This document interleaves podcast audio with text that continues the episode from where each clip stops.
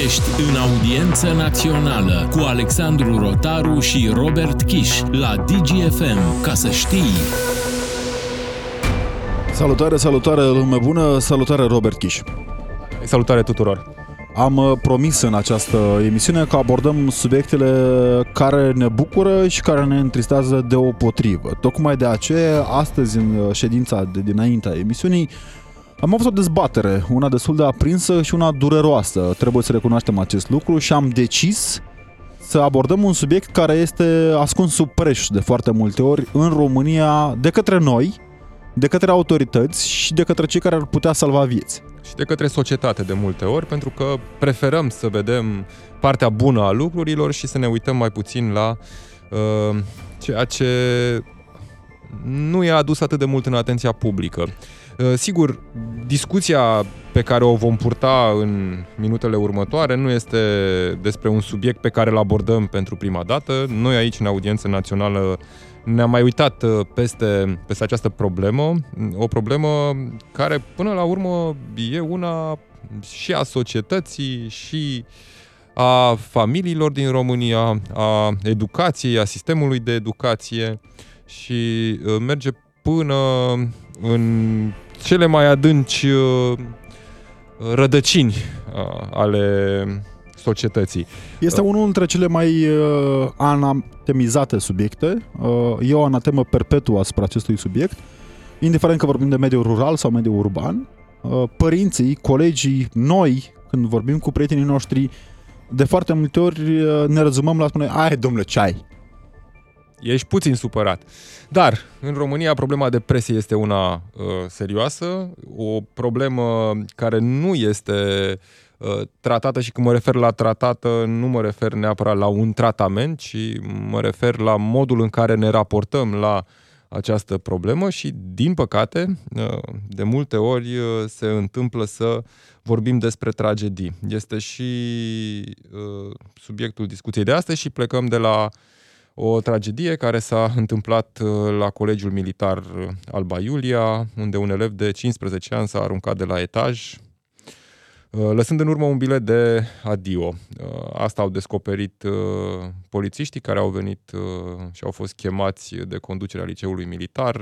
Din păcate, vă spuneam, elevul a murit și nu este pentru prima dată când se întâmplă astfel de lucruri în rândul tinerilor, în rândul adolescenților. Sigur, nu este Ne aducem aminte și de cazul celor două tinere din Hunedoara, uh, tinere pentru că erau la liceu. Vorbim uh, astăzi, pornind, după cum spunea Robert, de la cazul tânărului de 15 ani, de la un colegiu militar, care a spus da să trăiți la apel și câteva ore mai târziu a decis să își pună capăt zilelor. Trebuie să spunem neapărat și o să revenim uh, la acest uh, detaliu ori de câte ori uh, simțim pe parcursul emisiunii.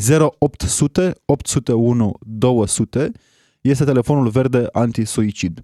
E un termen dur pe care trebuie să-l folosim pentru că credem noi trebuie privit frontal acest subiect, sperând că vom ajuta poate că măcar o persoană să se gândească atunci când are gânduri uh, deloc sănătoase, uh, că poate suna la acest număr 0800 801 200 și a cere ajutor. Poate cere ajutor gratuit și, e foarte important, anonim.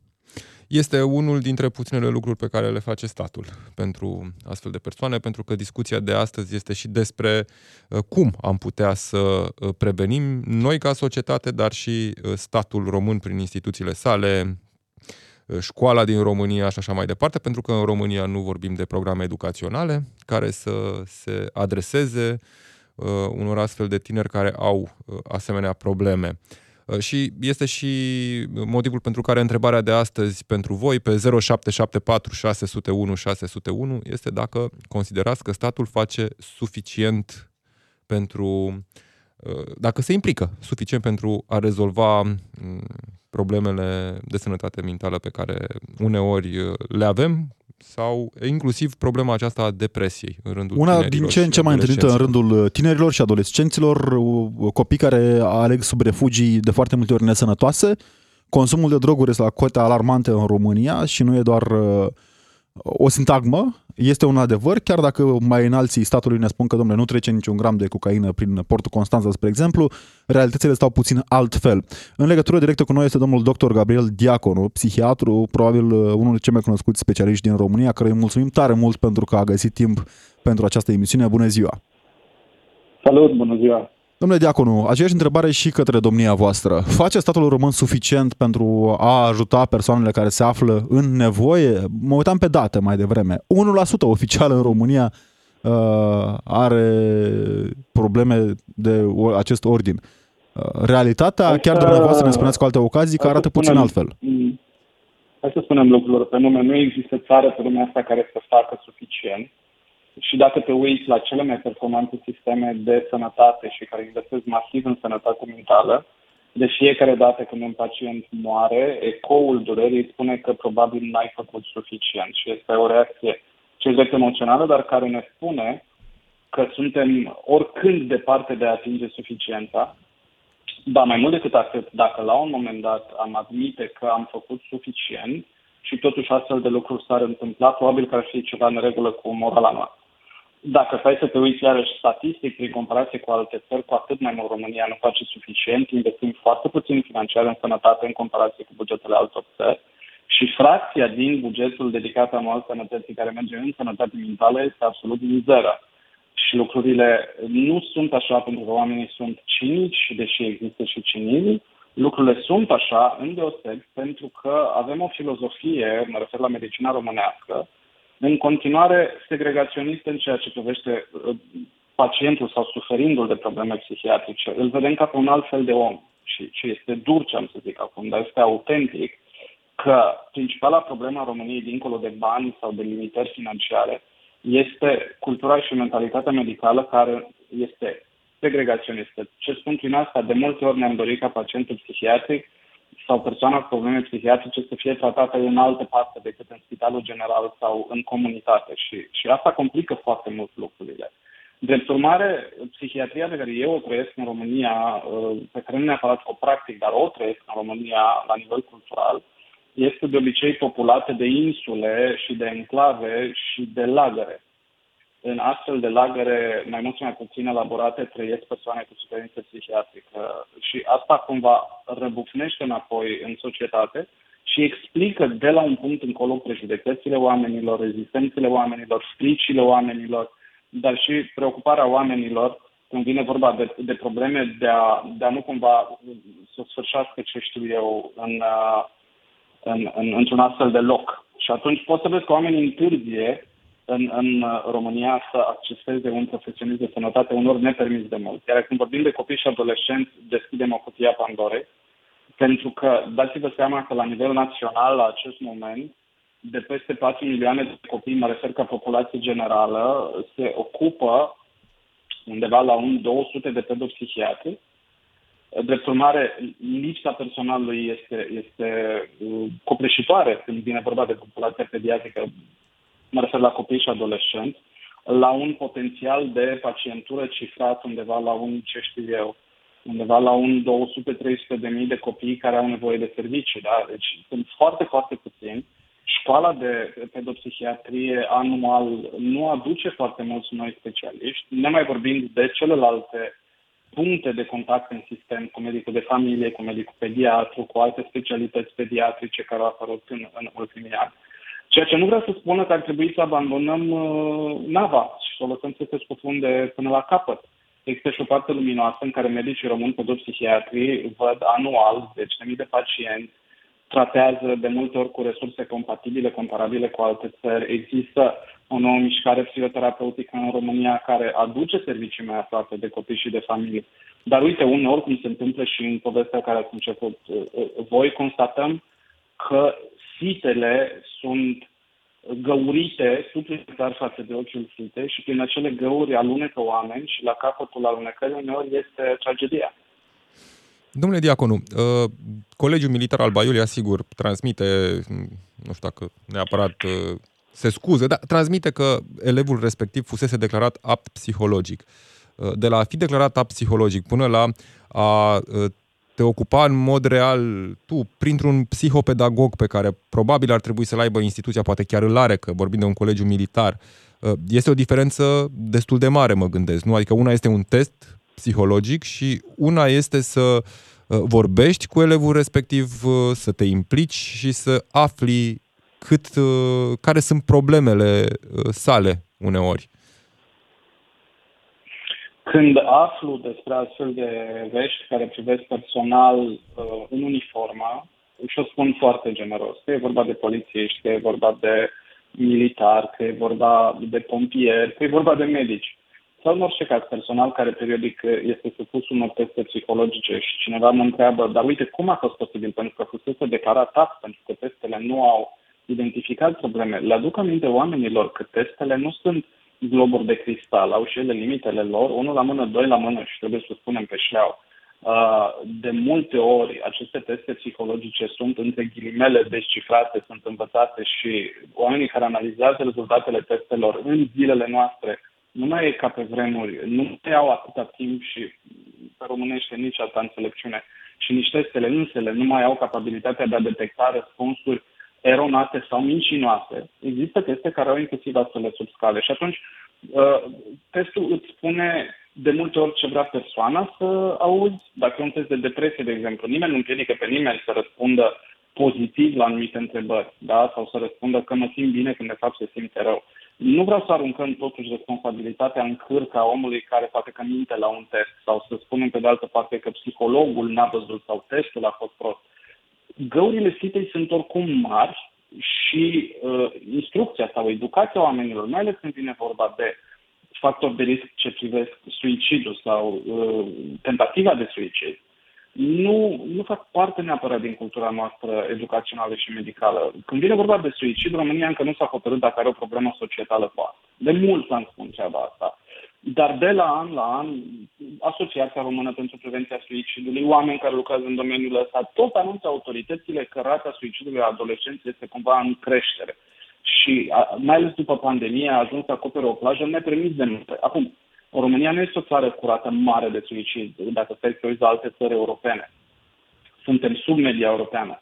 Cu toate astea, când vine vorba de suicidul la copii și adolescenți, suntem mult mai sus decât media europeană. Asta adică în România ne spuneți cu alte cuvinte că, din păcate, numărul celor care aleg această cale până la urmă este mai mare decât media europeană în rândul tinerilor.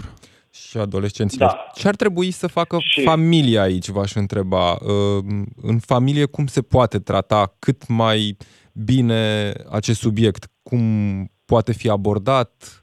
Părinții... Dați-vă seama, dați-vă seama că și o, o, o spun și din experiență clinică, Um, suicidul evident că se întâmplă în, într-o gospodărie oarecare, da? nu vreau să spună că părinții sunt culpabili în vreun fel sau bunicii sunt culpabili în vreun fel.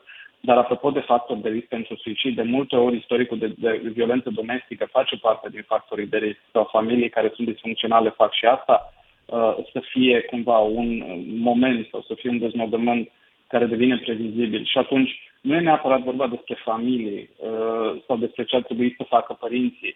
Întrebarea este ce ar trebui să facă oamenii care observă semne, că e vorba de prieteni, că e vorba de profesori, de mentori, de persoane care au confidența Domnule Diaconu, celui care este vulnerabil. Dar semnele acestea de foarte multe ori pot fi înșelătoare, pentru că porneam discuția de la anatema existentă în România, aruncată pre, omniprezent peste, peste această uh, problemă. De foarte multe ori, noi ca părinți, ca prieteni, domne, nu, e ne, nu e nebun. Până la urmă, aceasta e formularea.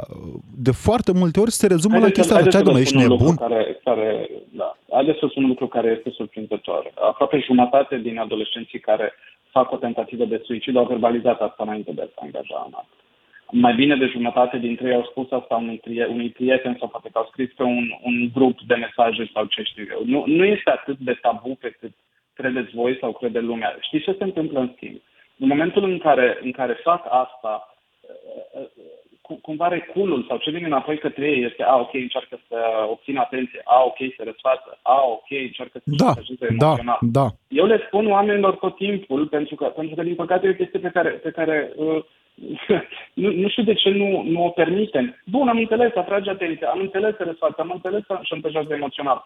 Dar hai să ne asumăm acest preț, pentru că prețul alternativ de a ignora semnele uneori este atât de greu și este atât, de fapt, de irreversibil. Și atunci, primul pas în momentul în care cineva spune mă gândesc să mor sau ar fi mai bine dacă n-aș trăi sau dacă lucrurile continuă așa, nu vreau să continui cu viața, este de fapt un strigă de ajutor. Este verbalizarea unei nevoi de a fi privit mai îndeaproape și de a, de a fi în compania unei persoane.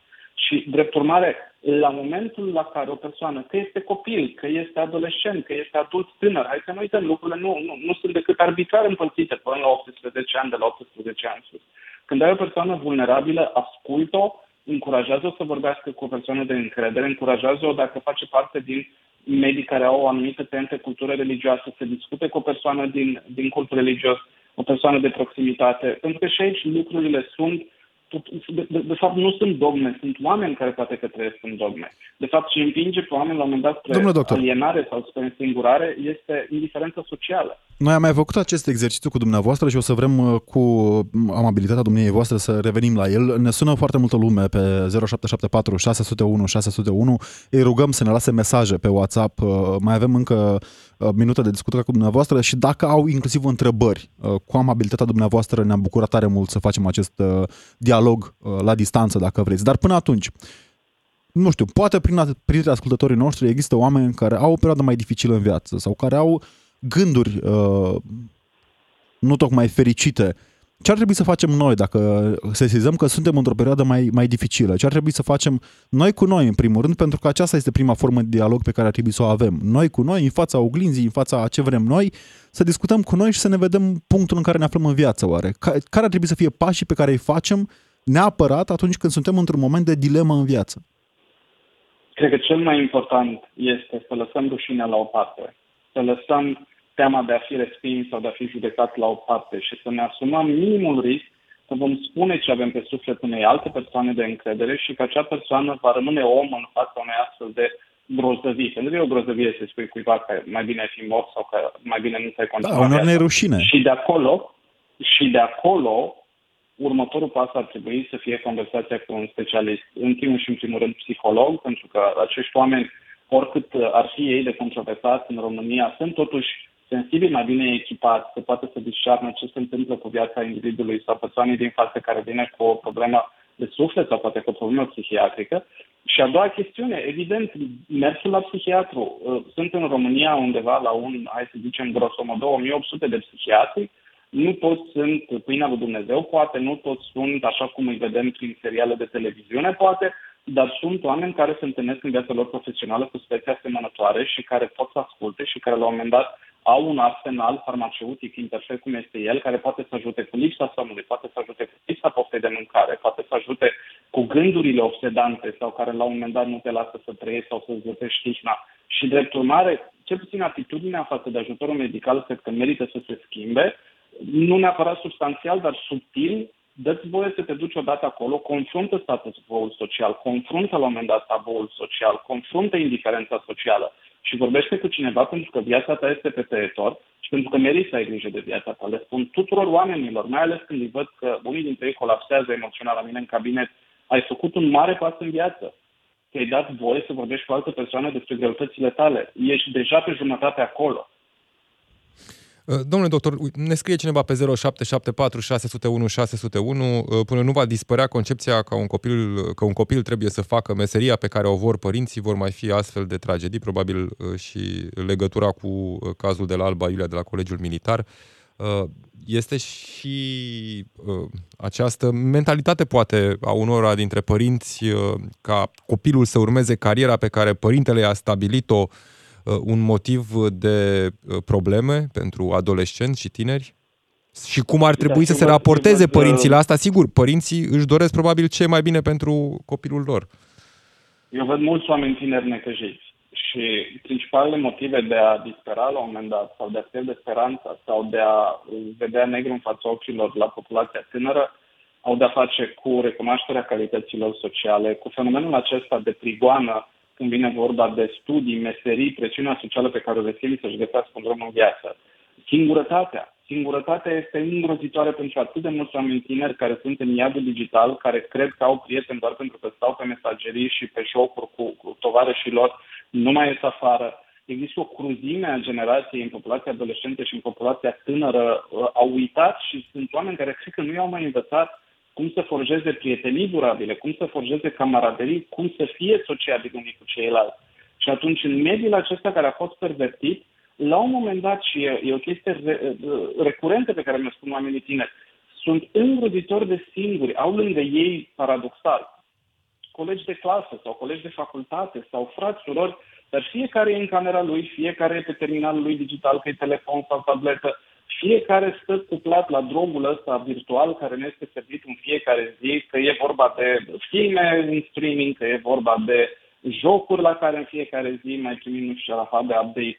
Și atunci dați-vă seama că starea de sănătate comunitară a populației tinere, adolescente, ajunge să fie cotropită, este poluată de, de nenorocirea asta de lume 2.0 în care ne-am trăit acum 20 ceva de ani. Fără să dau vina pe ea, dar din ce în ce mai mulți oameni îi vezi cum își schimbă comportamentul în mediul online, își, ve- îi vezi cum nu rezistă 50 de secunde fără să pună mâna pe telefon. Eu am fost înainte de sărbători la un liceu să le vorbesc copiilor de consum de substanțe de recreaționale, între, între altele, și ca de obicei am rugat foarte mult să pună telefoanele jos, am râs un pic pe chestia asta pentru că, pentru că aveam telefonul la mine și le-am spus că dacă cineva pune mâna pe telefon, cu toată dragostea am să mă opresc și nu vorbesc deloc până când nu pune telefonul la loc jos și da. până este că trei minute mai târziu cineva a pus mâna pe telefon.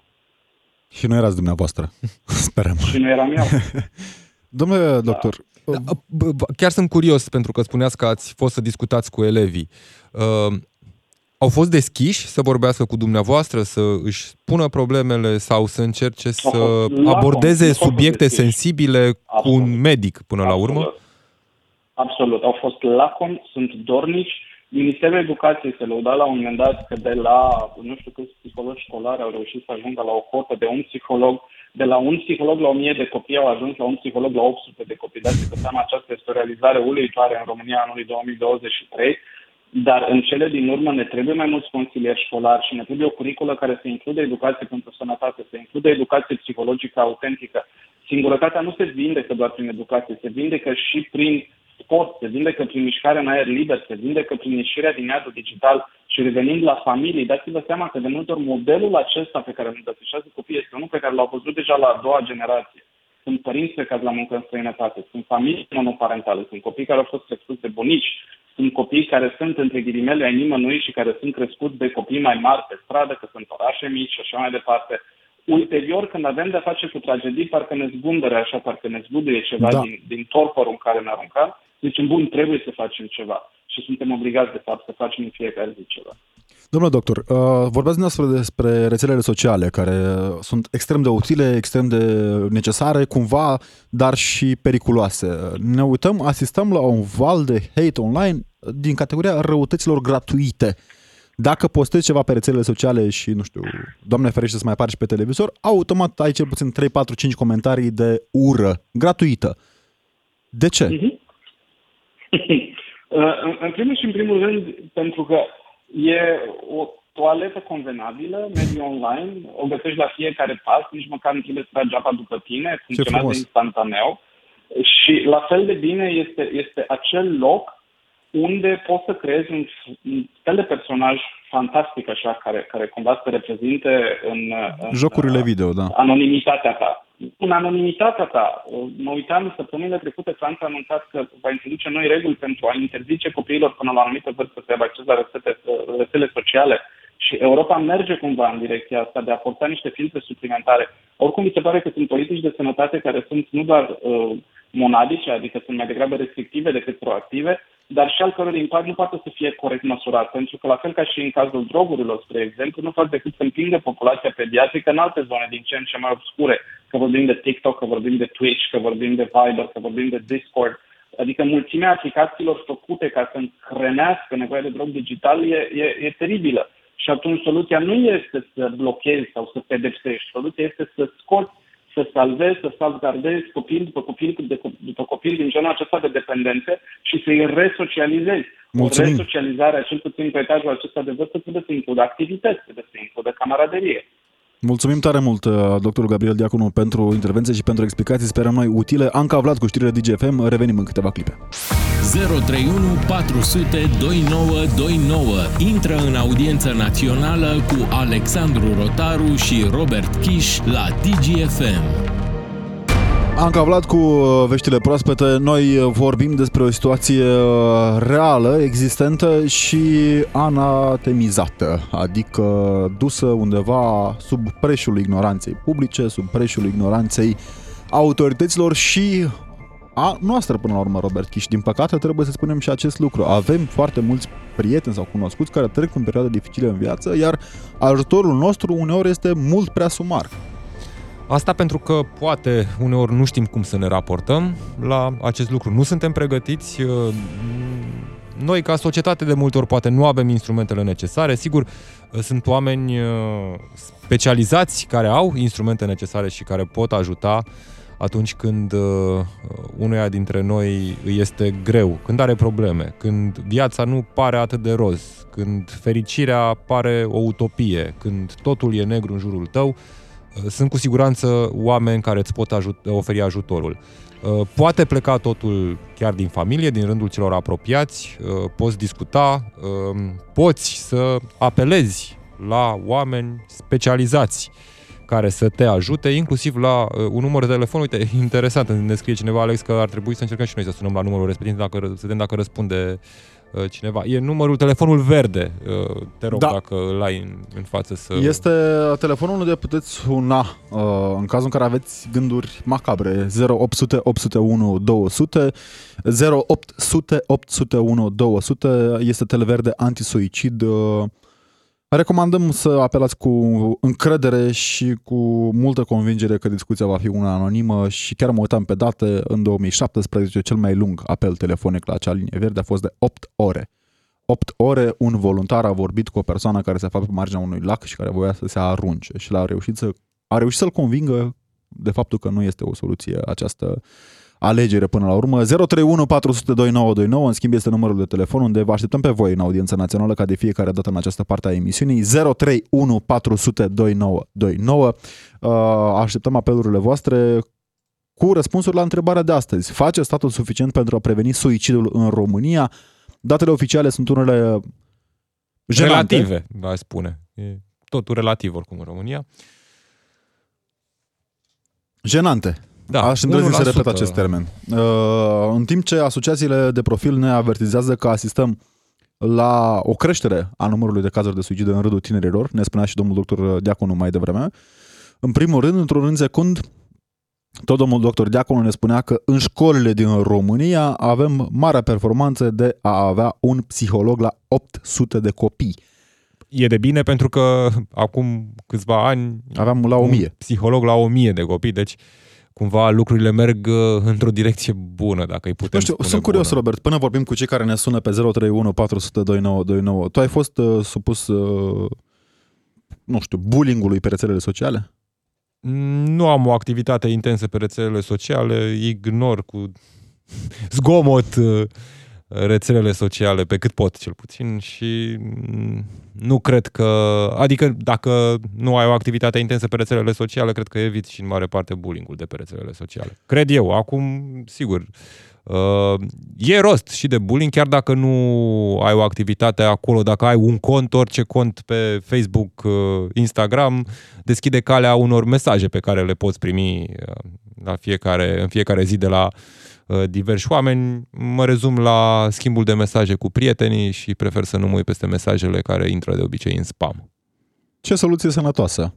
Încerc să mă mențin pe cât posibil sănătos. Sigur, uh, în momentul în care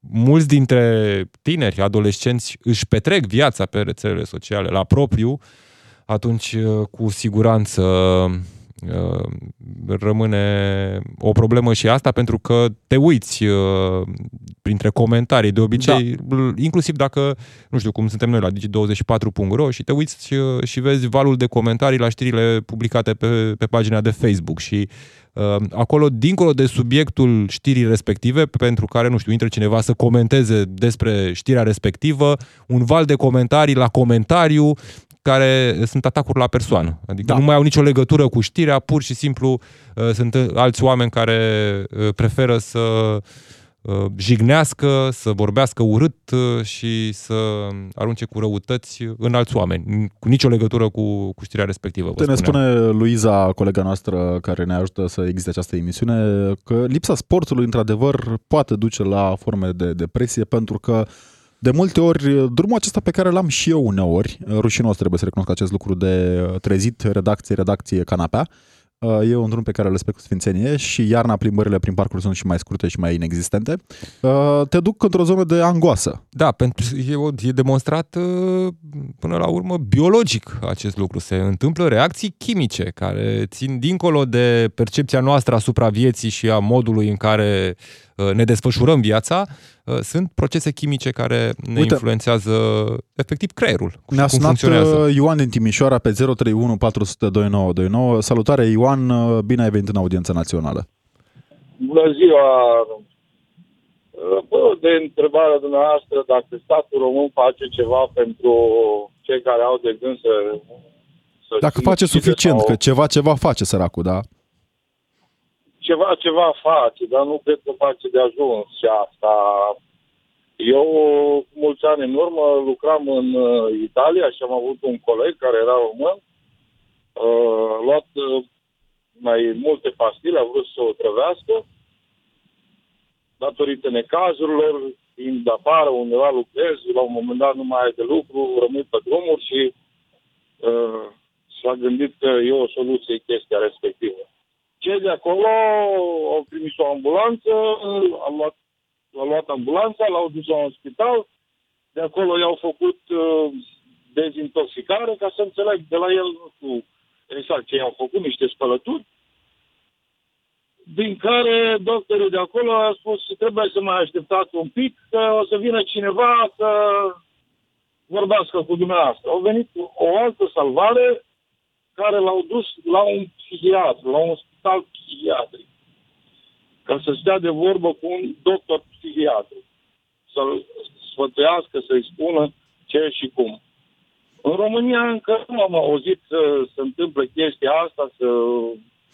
Și în România pe direcționează, da. poliția și Ioan, din ce știu eu, din experiența mea pe ambulanță, pe protocol, uh, în orice situație care poate avea la mijloc realități din acestea suicidale, până la urmă, pe protocolul medical ești obligat să transferi pacientul la spitalul de psihiatrie. Problema reală în România este că pacienții care au gânduri suicidale, că se întâmplă, e o realitate, nu putem să ignorăm acest subiect, uh, sunt transferați în spitalele de psihiatrie, acolo unde sunt internați oameni cu probleme mentale grave. grave. Și un tânăr cu depresie, gânduri, de exemplu, depresie, sau... da, internat într-o secție cu oameni care au uh, forme grave de schizofrenie, spre exemplu, sau care au forme grave de aliniament mental. Eu nu ajută în niciun caz asta. Nu cred, nu cred că ajută. Noi nu avem centre reale ca în țările dezvoltate și cu respect față de cetățeni, în care tinerii, nu știu, inclusiv printr-o perioadă de recuperare post-dependență de droguri. Da. Care vine de foarte multe ori la pachet cu gândurile suicidale. O persoană care are gânduri suicidale va avea o apetență și mai mare, poate că, în a încerca și alte chestii. Sau dacă a fost dependent, de foarte multe ori știm că, din păcate, tinerii respectiv revin la aceste practici care le dau o senzație efemeră de eliberare, de liniște, de împăcare cu, cu ei înșiși. Deci vreau să spun că pe județul Timiș, din ce știu eu, că eu nu sunt uh, bănătean, lucrez din păcate și eu aici, am venit, uh, ca să zic așa, situația financiară m-a adus că sunt din partea Moldovei, dar uh, din ce știu eu, la Timișoara, pe județ aici, sunt trei spitale. Unul este în Timișoara, ceva mai micuț, unul este la Jebel și unul este la Gătaia. Deci, din ce știu eu, sub formă ușoare sunt cei la care duci la spitalul la Timișoara. Uh, dacă vă aduceți aminte, a fost acum o lună, două, poate puțin mai mult, uh, un caz de suicid când un domn a vrut să arunce de pe un bloc, uh, nu știu, se despărta de concubină sau ceva de genul ăsta fost undeva pe strada circunvalațiunii într-o seară. Domnul acela, din ce am înțeles, a sfârșit la spitalul de nebun, ca să zic așa, Ioan, să, aș vrea un pic să revin la ceea ce ne spuneai anterior despre experiența... De gradul 2. Da, aș vrea să... mai avansat da. care sunt legume, mă scuzați, da, sigur. care mi-au spus că sunt ca, precum niște legume sunt da. sedați în continuu, se găsesc la gătaia. Aș vrea să revin puțin la povestea pe care ai spus-o din Italia. Um, în cele din urmă, uh, consider că acel coleg al tău a primit uh, sprijinul și ajutorul necesar? A fost mai bine după ce a trecut prin acel episod? Da, a fost mult mai bine. I s-a dat un tratament. A doua zi Uh, bine, au fost doctorii care au stat de vorbă cu el, psihiatri sau nu știu ce erau acolo, au stat de vorbă cu el, l-au, l-au sfătuit, i-au spus că viața nu e așa de crudă pe cum pare și asta. Și l-au ajutat mult. I-au dat un tratament. Ioan, sperăm tare mult să vedem și în România. Adică da. a calmat și... Sperăm să vedem și în România o, o tratare normală până la urmă acestor realități care sunt, eu nu văd o diferență între un flagel sau o plagă uh, externă de tăitură și o plagă internă craniană.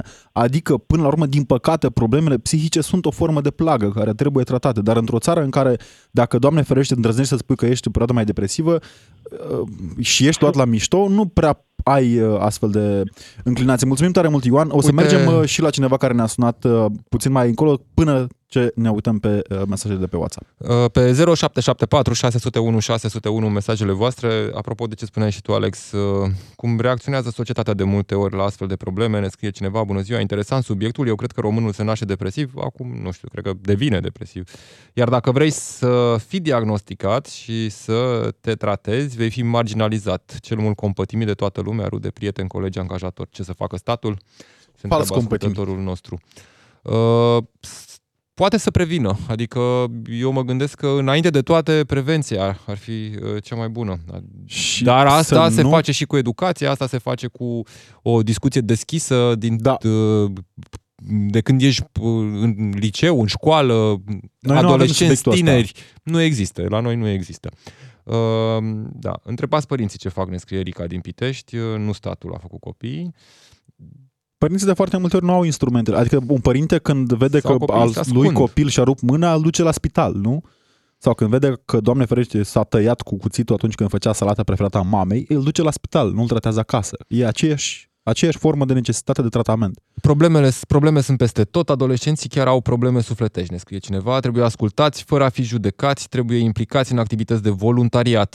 Surpriza cea mai mare a fost când mulți copii se întreabă cui îi sunt eu de folos. Uite, da. Acțiunile de, uh, activitățile da. de voluntariat chiar pot fi uh, un lucru care să-i dea și un rost și un scop și să vadă mai bine anumite lucruri uh, din acțiunile respective de voluntariat. Nu știu, cum spuneai Alex, ai făcut voluntar, ai fost voluntar pe ambulanțe. Pe, da.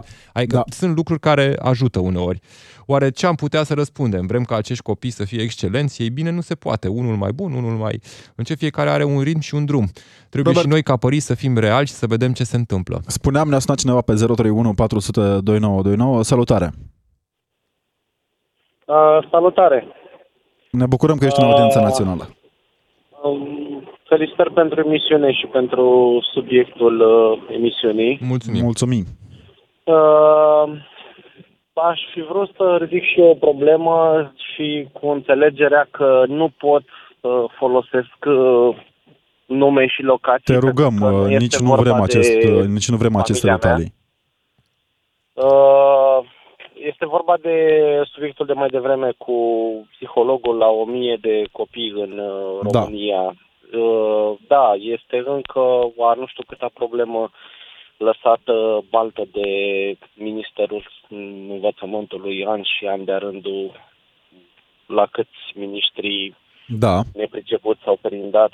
Uh, și din păcate am fost uh, martor, să zic așa, la această incompetență, în sensul că fiul meu a avut în clasă, în clasa șaptea, o colegă care era abuzată foarte, foarte greu de maică sa și mm, de, provenea dintr-o familie divorțată și săraca fată pentru că nu a Nu a întrebat-o nimeni la școală fiind uh, vizibil traumatizată psihic, uh, deprimată și așa mai departe. Scuze-mă, doar o secundă o să, te, o să te întrerup pentru că vreau neapărat să spunem un alt număr de telefon.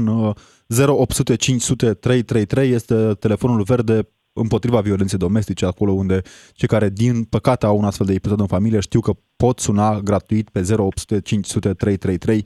Uh, trebuie să spunem acest lucru. Te rog, iartă-mă da, că te-am e bine de știut. Și tot, aproape toți profesorii ei de la școală o vedeau, uh, diriginta o vedea, am înțeles că a ajuns și la urechile directoarei și totuși nici măcar un singur profesor nu s-a nu știu, nu și-a rupt două minute să o ia un pic departe să o întreabă, mai fată, ce se întâmplă cu tine, ce, ce se întâmplă în viața ta, ce, de ce ești așa O discuție ești. umană până la urmă. Nimănui nu i-a păsat. Într-un final a fugit, a reușit cumva să fugă de acasă pentru că era cumva încuiată în casă în afara orelor de școală. Prin, doar printr-o minune o mai lăsa mai să se ducă la școală. A fugit într-o seară de acasă, a luat trenul, și undeva în zona Breaza s-a aruncat de pe un pod.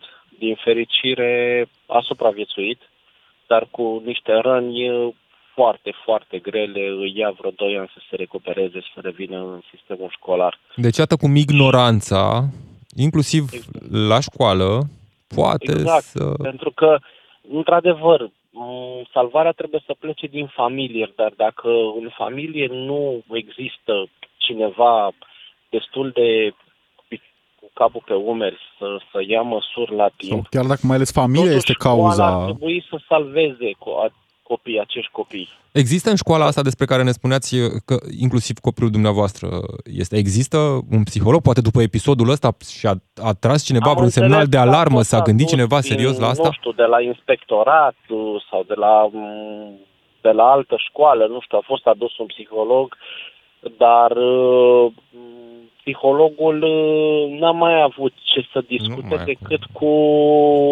câțiva profesori, pentru că după incidentul respectiv, fata a stat vreo, nu știu, 9 luni prin spitale.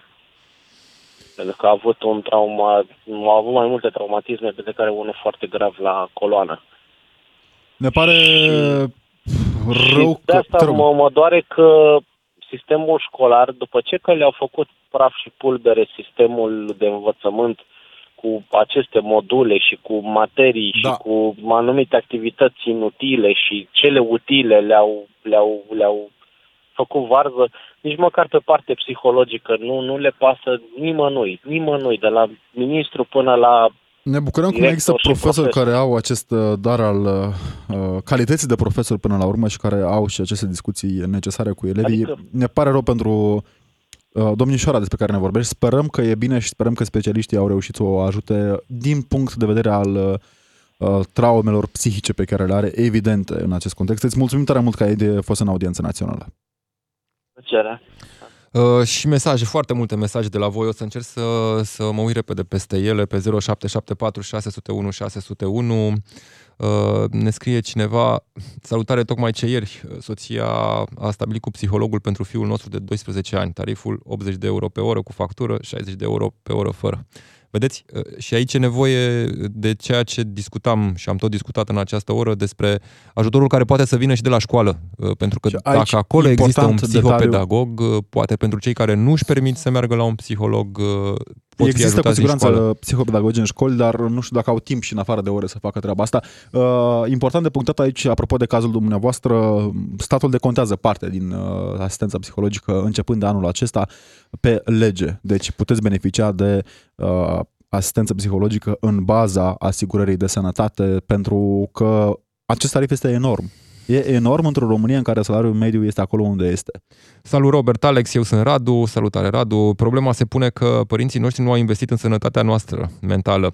Generația noastră în perioada, născută în perioada 87-92, de exemplu, iar acum ei susțin sus și tare că psihologii sunt uh, doar ca să-ți ia banii sau mai grav că pe vremea noastră nu existau probleme de genul. Da. da. Vezi? E da. și asta o mentalitate și o gândire. Și sunt foarte multe familii care familiilor. bagatelizează această problemă până când, din păcate, ajung a urca la volan la 3 dimineața mm. încercând să găsească copilul. Care... Ne, mai scrie, ne mai scrie Radu că noi avem noroc că trăim vremuri când psihologii nu mai sunt un subiect tabu. Însă da, România ar trebui să investească mai mult. Ca adult și mie mi-e greu uneori pentru că mă confrunt cu lipsa prietenilor, am crescut puțin mai uh, introvertit. Bucuria cea mai mare este copilul meu și partenera mea, precum și viața profesională. În rest, da, pot să zic că am oarecare anxietate, că bine vorba de asta pe lângă oameni, dar știu că va trebui să ofer un exemplu bun copilului meu. Mulțumim Radu, tare mult, felicitări Radu, și... pentru maniera onestă în care te raportezi în primul rând și uh, ne bucurăm că ai această formă de refugiu în familie. Ne mai scrie cineva, eu am trecut uh, prin asta și eram în ultima clipă să-mi iau viața. Nu m-a ajutat nimeni, am încercat să mă descurc singur și chiar am reușit. Eu zic că trebuie să vorbim foarte mult cu copiii și să le explicăm ce e bine și ce nu e bine. Altcineva ne, ne spune că depresia are foarte multe fețe și este o boală până la urmă. Este și motivul pentru care am abordat uh, de mai multe ori, nu odată, acest subiect în, în audiență națională. Altcineva spune ceea ce transmitea și uh, colega noastră Luiza ascultătorilor, da, sportul este important, mental și emoțional foarte important. Uh, dacă tinerii ar avea de lucru acasă și nu ar mai avea atâta timp de stat pe internet, uh, nu ar mai avea astfel de probleme. Nu Acum, cred că e doar asta, că, că din păcate munca... vorbim și de cazuri de suicid în rândul tinerilor care sunt la țară, spre exemplu, care muncesc Sau în rândul tinerilor care chiar au loc de muncă. Mulți da. chiar sunt realizați în viață. Unii chiar au uh, cariere da foarte Ovidiu ok, din da. Timiș ne-a sunat, nu mai avem foarte mult timp, vrem să-l auzim neapărat. Ovidiu, voi aveți psiholog în școală? Da, nu am uh, reușit să refacem legătura cu el. Ne vom auzi cu o altă ocazie aici în audiența națională. Um, cred că viața socială sănătoasă este una extrem de importantă, una care, din păcate, e trasă pe dreapta de multe ori, pentru că, na, nici nu ai curajul să te destăinui în fața oricui. Uh, mai e și problema psihologilor slab pregătiți. Uneori trebuie să spunem și acest lucru. Da important de punctat încă o dată către finalul emisiunii, spuneam, uh, există un telefon verde, este un telefon uh, gestionat de către o asociație care are specialiști în acest sens. 0800 801 200 este numărul telefonului unde puteți suna Îmi gratuit. pare foarte rău că Edward ne-a scris pe final de emisiune, chiar aș fi vrut să, să vorbim cu el mai mult. Uh, ne scrie Edward în felul următor. Am onoarea să vă salut Edward este numele meu, voluntar linia Tel Verde Antisuicid. Dacă veți considera util, putem discuta într-o viitoare emisiune pe acest subiect. Vă îmbrățișez. Eduard, uh, felicitări, felicitări în, primul în primul rând, rând pentru ceea ce faci, Eduard. Da, și uite, o să salvăm numărul tău dacă ne permiți și o să încercăm să vorbim cu tine pentru că o să vrem să revenim la acest subiect și dacă cel puțin un om a fost ajutat de către noi în această emisiune, să știți că ne simțim uh, bucuroși și onorați.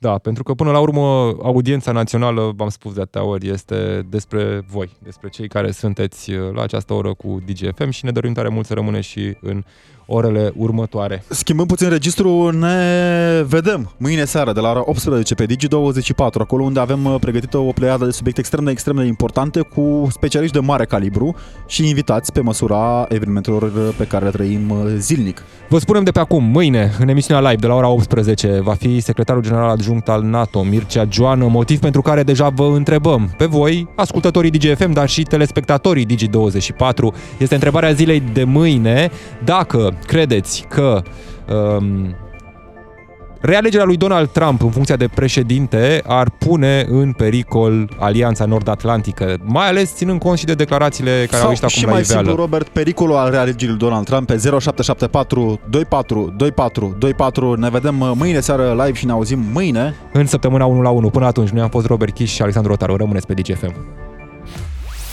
Tot ce este important este la audiență națională, la DGFM, ca să știi.